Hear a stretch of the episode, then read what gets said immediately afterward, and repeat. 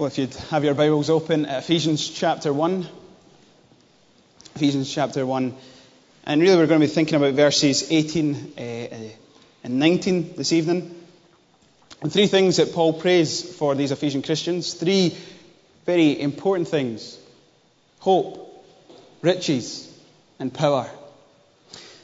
In the 20th century, there was a gentleman called by the name of William Randolph Hearst.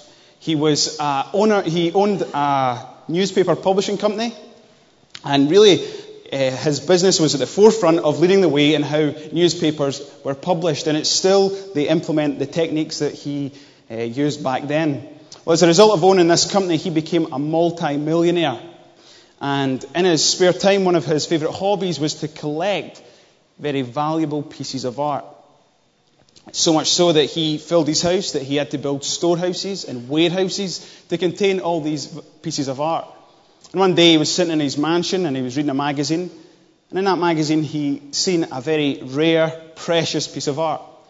So he picked up his phone and he phoned his agent and said to his agent, Look, I'll give you all the money it takes and all the time it takes if you will go and trace down this very precious piece of art. And so off his agent went into the world looking for this piece of art and was away months and months on end. And then one day he returned and went into uh, the mansion. And William Randolph Hearst, waiting with great anticipation, did you find the piece of art that I was looking for? He said, Sir, yes, I, I got it. I found it. He said, Where was it? And looking Mr. Hearst in the face, he said, You're never going to believe this, but it, all the time it was in one of your storehouses. That story is in many ways a modern parable of what we're like as Christians. Because we possess a great treasure. And yet we can be like Mr. Hearst and we can forget and not even know that what we possess in our relationship with Jesus Christ. And the reason Mr. Hearst did not know that he had this very valuable and precious piece of art is because he never took the time to enjoy it, to appreciate what he possessed. And in this letter that Paul writes to these Ephesian Christians, he really writes to share with them how they should enjoy the treasures that they possess in the gospel. He begins his first chapter writing that they would know, he just retells them the gospel. He tells them the good news that in love, God predestined them. That is, He chose them before the foundation of the earth. He reminds them that God in Christ redeemed them brought them back from the kingdom of darkness and brought them into the kingdom of light. He tells them in verse 7 that they were adopted as children, sons and daughters of the living God. He tells them that the Holy Spirit now lives in them if they are in a relationship with Christ, and He is the seal and the guarantee. And then he just finishes verse 14 and he says, All of this to the praise of His glory. And Paul bursts into prayer as a result of retelling the gospel. And he begins to pray. And he doesn't, it's funny, he doesn't pray and say, God, give them something new. God, give them a new blessing. No, he prays, God, would you open the eyes of their heart to see what they possess in the gospel? Would you enable them to see the hope that Christians have, the riches that they possess, and the power that they know in the gospel. And so this evening, I really just want us tonight to focus upon these three treasured possessions that we have in our relationship with Jesus Christ if you're a Christian. And if you're not a Christian and you're hearing this and you're thinking, oh, well, I can turn off. Well, I'd encourage you to listen and listen to the great things that we, you can enjoy in a relationship with the Son of God. Paul begins by saying to them in verse 7, he begins his prayer by thanking God for their faith and their love. And then in verse 16, he tells them that he's not forgotten to mention them in prayer. And then in verse 17, he says, I keep asking that the God of our Lord Jesus Christ, the glorious Father, may give you the spirit of wisdom and of revelation so that you may know him better. He posits all of his prayer on this request that the Spirit of God may lead us to know Jesus better. And I hope that's the prayer of all of our hearts tonight.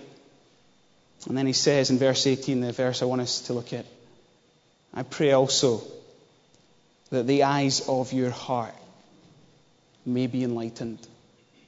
Can I just say, by way of context, he doesn't want us to have a head knowledge tonight. Paul doesn't really care if we know all about redemption, adoption, and all these things, and it's just in our head. What Paul wants us to have is a heart knowledge. He wants us to see the treasures that we have in the gospel. And so he says, I pray also that the eyes of your hearts may be enlightened. And the first thing that he says, in order that you may know the hope to which he has called you. In order that you may know the hope to which he has called you.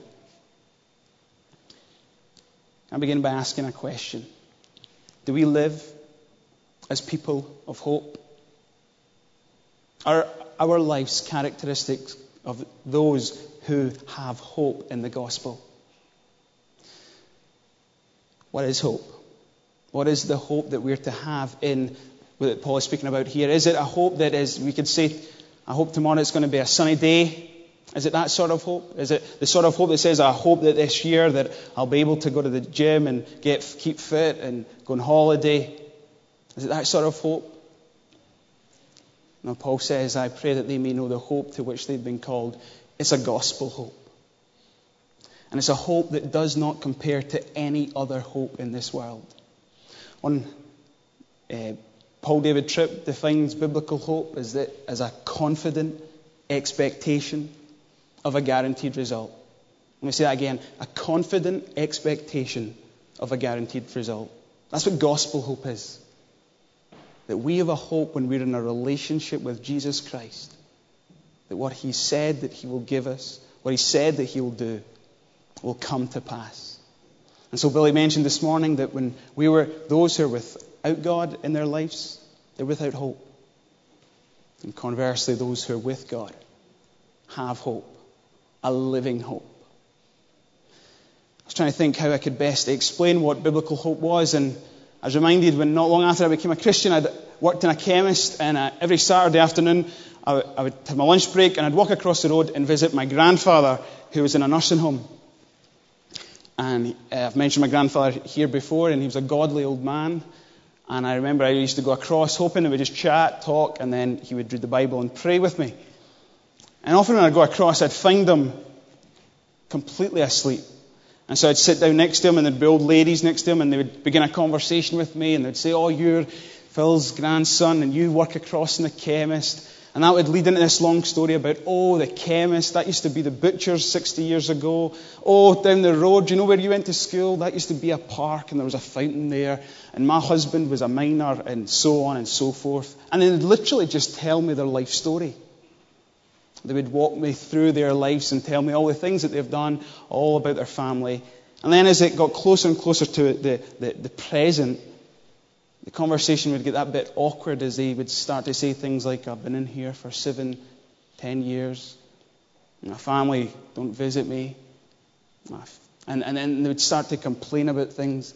And I used to remember hating the end of these conversations because I never knew what to say. And often at that, my grandfather would awake from his sleep and the nurse would come and say, Look, you can go through to his room with your grandfather. And through I'd go, and I'd have 10 minutes left of a lunch break. And I can remember this so clearly that every time I sat with him, he never spoke about the past unless it was a cross, unless it was what Jesus has done, unless it was to praise God. And he was just about to die, and he always spoke about going to heaven. He always spoke about he was ready to meet his Maker and Savior. He epitomized what it was to live as a person of hope.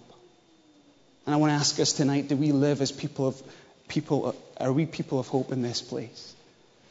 Do we know the hope that we have in the gospel? That this life isn't just it. That there is a long eternity before us where we will praise the King of Kings and the Lord of Lords. Paul, uh, elsewhere in, the, in his letters, says in Romans 5 we have a hope that does not put us to shame.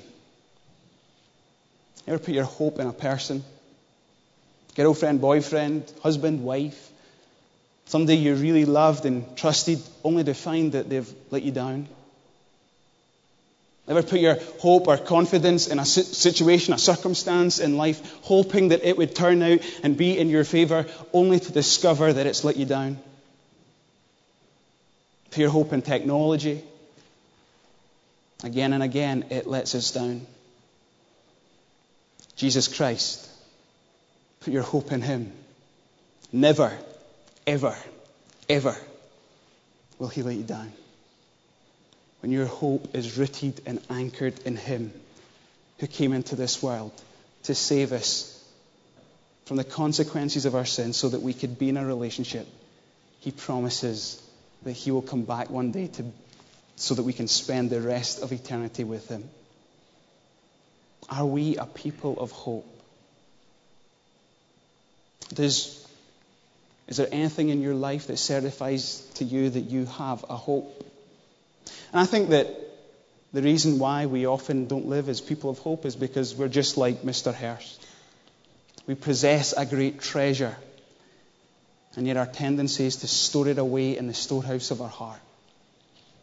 And we fail to take the time to appreciate what we possess in the gospel. And so I want us to hear Paul's prayer for us tonight. I pray that the eyes of your heart may be able to see the hope you possess in the gospel. And if I was just to make that a bit more practical for this year, as we stand at the outset of 2014, do you have hope for this city? Hope that the gospel that is able and powerful to save can save?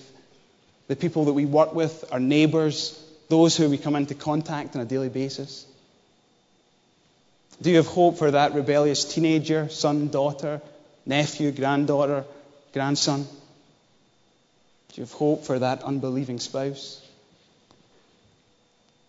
And Do you have hope that God is mighty to save and He will save and He will come again for His people? Do you have hope for that private struggle with sin? That habitual sin that you never seem to overcome? Do you have hope for that tongue that always seems to say the wrong thing. They have hope because it's rooted and anchored in Christ, and He is able this year to help us and to lead us and make us more like Himself. Let's take this great treasure of hope out of the storehouse of our hearts and let us see it, know it, and love it. In one sense, that could be enough. Paul could finish there and say, I just want to remind you of the hope that you have in the gospel. But he doesn't. He goes on. And now he says, he says, I pray also that the eyes of your heart may be enlightened, that you may know the riches of his glorious inheritance. He prays that we would know the riches of his glorious inheritance. And the question is, what is the riches? That we possess in the gospel. And in verse 7, he tell, in verse 8, I think it is, he tells us, 7 in fact, he says, in accordance with the riches of God's grace. The riches that we possess in the gospel is his grace. He goes on in verse 8 and says, you know, the riches of this grace he has lavished upon us. In other words, he has poured upon us, he's bestowed upon us the riches of his grace. Though he were rich, for our sake he became poor, so that through his poverty we might become rich, said Paul. This time of year, we remember that great miracle of the incarnation, how the Son of God lived in eternity in all glory. We sang earlier on, the angels adore him. He left that, came into this world born as a refugee in a sturdy, stinking manger, grew up, lived no fame, never loved, went to Calvary's cross, obedient to death, even death on a cross, so, we, so that we might know the riches of His grace, which just means the riches of His undeserved favor, that we may know His favor and His love. And here Paul says, I pray that these Christians, that we too today would know this treasure that we possess in the gospel. And I want to ask us, have we taken that truth as well and stored it away in the cupboard of our hearts? Have we failed to appreciate what we possess in the gospel? He goes on, it's like Paul, when he's praying this, he layers words upon words and he says, The riches of his glorious inheritance. Read in an article just this last week that baby George, son of Kate and Will, uh, grand, great grandson of Queen Elizabeth, is set to inherit about $1 billion in assets and in money um, through all the things that he gets by birthright. He'll inherit lots of money that was left for him by different people. He'll inherit all the estates that the royal family have. And in one sense, you could look on and be really jealous that he would get all of that by birthright. He has this great inheritance. But at the beginning, I read uh, that passage from Peter, and it says in that that we have an inheritance that will never spoil, that will never fade, that will never perish. Maybe George could inherit Balmoral, but it's decaying and deteriorating. Maybe George could inherit all the money of this world, and yet in the gospel, we're given an inheritance that never, ever spoils, fades, or perishes. We have the riches of his glorious inheritance. And again, do the eyes of our hearts, see what we possess in the gospel. What is an offer to us in Jesus Christ is the riches of His grace. If that weren't enough, we've got hope, we've got riches. And Paul says, I pray also that they, that the eyes of their hearts would see His incomparably great power for us who believe. Now he prays for an incomparably, doesn't compare to anything, great power for us to believe. In chapter 3, Paul tells us that this power is a power that is at work within us. He tells us that it's a power that comes from the Spirit of God. And just in chapter uh, 1 and verse 13, he's told us that the Spirit of God now lives in his people. So get this the Holy Spirit of God, the power of God, lives inside of you and me if we believe in Jesus Christ. You try and get your mind around that. It's mind boggling. The God of all glory, all power, lives inside you and me. And Paul, just to illustrate his point, goes on to say in verse 19, he says, Do you know this power that is the working of his mighty strength? He says, This is the same power that was used to exert Christ when he raised him from the dead. The same power that lives inside of you and me is the same power that raised Jesus Christ from the dead. It's also the same power, as he goes on to say, that lifted him not just from the dead, but has now seated him at the right hand of God in high. That great place and position of power. And so that now Jesus, the Son of God, stands far above all rule, authority, power, and dominion. In verse 22, Paul, just so that we can have a picture in our eyes, says, And God placed all things under his feet. The picture is that Jesus Christ is above all things. And Paul wants us to know the power that we possess in the gospel. He wants us to know this power that enables us to become more like Jesus Christ. Each day, sin will greet us, it will tempt us to do things that we shouldn't do.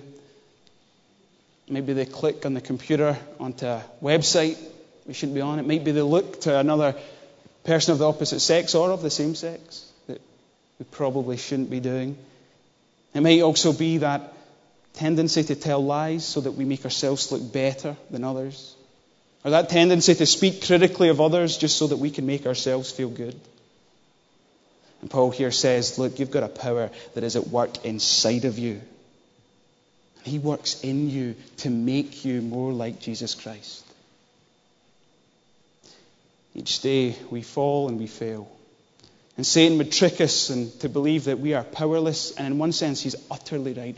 We are powerless. Powerless to change our lives. But there's that great reminder that when we are weak, he is strong. It's in our powerlessness that God's power is made perfect. I wonder if we taken this great truth this great treasure of the power of God, and have we tucked it away in the corner of our hearts? Have we forgotten the hope, the riches, and the power that we possess as sons and daughters of the living God?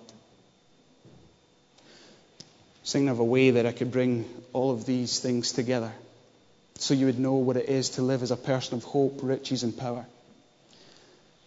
It's another old, an old story, but it's quite an interesting story.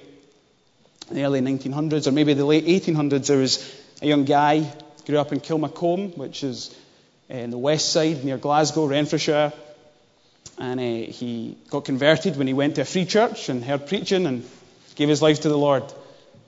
And then as a result of that, he became a street preacher and a field preacher back in the day and would stand out in fields and tell people about the gospel. Then he got married, and um, he, he left the Free Church and joined the Baptist Church, and they had a young girl, and all things were going smoothly. And then his wife died. In 1912, he got a letter. He was a minister at this time, and this letter said it was a request from Moody Church in New York for this young guy, John Harper, to travel across the Atlantic and to go to America so that he would preach with a view of becoming the minister in New York. John Harper was, and his young daughter, six years old, were on board the maiden voyage of the Titanic. And so they got on the ship and they began their journey across. And as we all know, that night, the ship, that night in April, the ship crashed into the iceberg. And as the ship began to sink, John Harper was heard shouting, all women, children, and non believing men get on the lifeboats because we're going up and she's going down. He was a man who lived with hope. Anyway, as the ship went up and began to plunge into the sea. John Harper then found himself in the icy cold water. And he was heard by many observers, many of those who were in the lifeboats and in the water, he was heard preaching the unsearchable riches of Christ. He had a life jacket on, and there was a young man who was uh, swimming next to him and was beginning to drown because he didn't have a life jacket. And so John Harper took off his life jacket. He was holding on to some bit of debris that was lying in the water, and he handed it over to this other guy. So, in that sense, John Harper saved this young guy's life. But anyway, he said to this young guy, you believed upon the Lord Jesus Christ as your Savior. The guy said, I could never believe upon the Lord Jesus Christ. You don't know what I've done. And John Harper said, Believe upon the Lord Jesus Christ and you shall be saved. At night, John Harper, soon after that, he sunk to his death. A man who was full of hope, able to offer the gospel riches, able to proclaim the gospel in the power of the Spirit of God. Four years later, there was a reunion of all the survivors in Ontario, Canada, of those who'd been aboard the ship that night. This young guy stood up and said, I am the last convert of John Harper. He saved me twice. That night when I was sinking and about to drown, he gave me his life jacket. And that night he told me Believe upon the Lord Jesus Christ and you shall be saved. That's because John Harper knew the treasures he possessed in the gospel. Are we like William who have taken these treasures and we have stored them away, failed to appreciate them? Perhaps we can begin 2014 living enjoying and appreciating the treasures that we possess in the gospel. As we close, I want us in just the quietness of our hearts to commit this year ahead to Him. Let's just all pray silently in our hearts. And maybe you're a Christian and last year has been a difficult year. Remind yourself, open the eyes of your hearts to the hope that you have, the riches of His grace and the power. Maybe you're not a Christian and you've heard all this tonight and you're thinking, wow, riches, hope, power. Well, maybe in the silence of your heart, you could ask God to show you them, to open the eyes of your hearts, to see what you can know and experience in our relationship with Jesus Christ. So let's just bow our heads and let's just pray.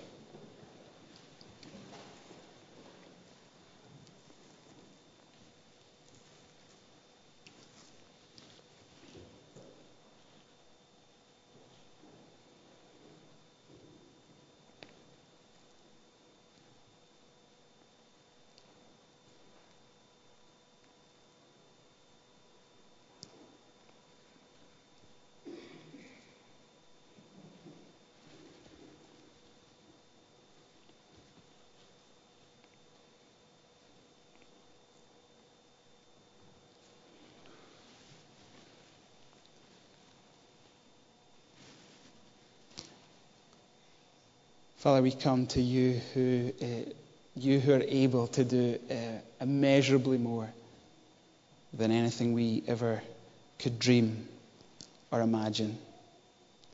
We pr- pray that tonight, as we begin this new year, we would begin it with a deep seated confidence in the gospel of Jesus Christ. We thank you, Father, for the living hope that we have in our relationship with you. And we pray that this year we would live as people of hope, people who have a future in Christ, but people who also can now enjoy and experience the abundant life in Him. We pray that we live as people who know the unsearchable riches in Christ, that we would know the riches of His grace, that we would know the blessing of our inheritance, which has been kept for us in heaven. And we pray, Lord, that we would live ever aware of the power of God living inside of us. Father, we commit this year that lies ahead that we would be a people who don't store away the gospel, but we'd be a people who live out the gospel and who live enjoying it and with the eyes of our hearts wide open to the treasures that you've lavished upon us in the gospel. Father, forgive us for ever minimizing these truths. Forgive us for ever neglecting these truths. And enable us to see you more clearly, to love you more dearly, and to walk with you more nearly. All these things we pray in your Son's name and for his glory. Amen.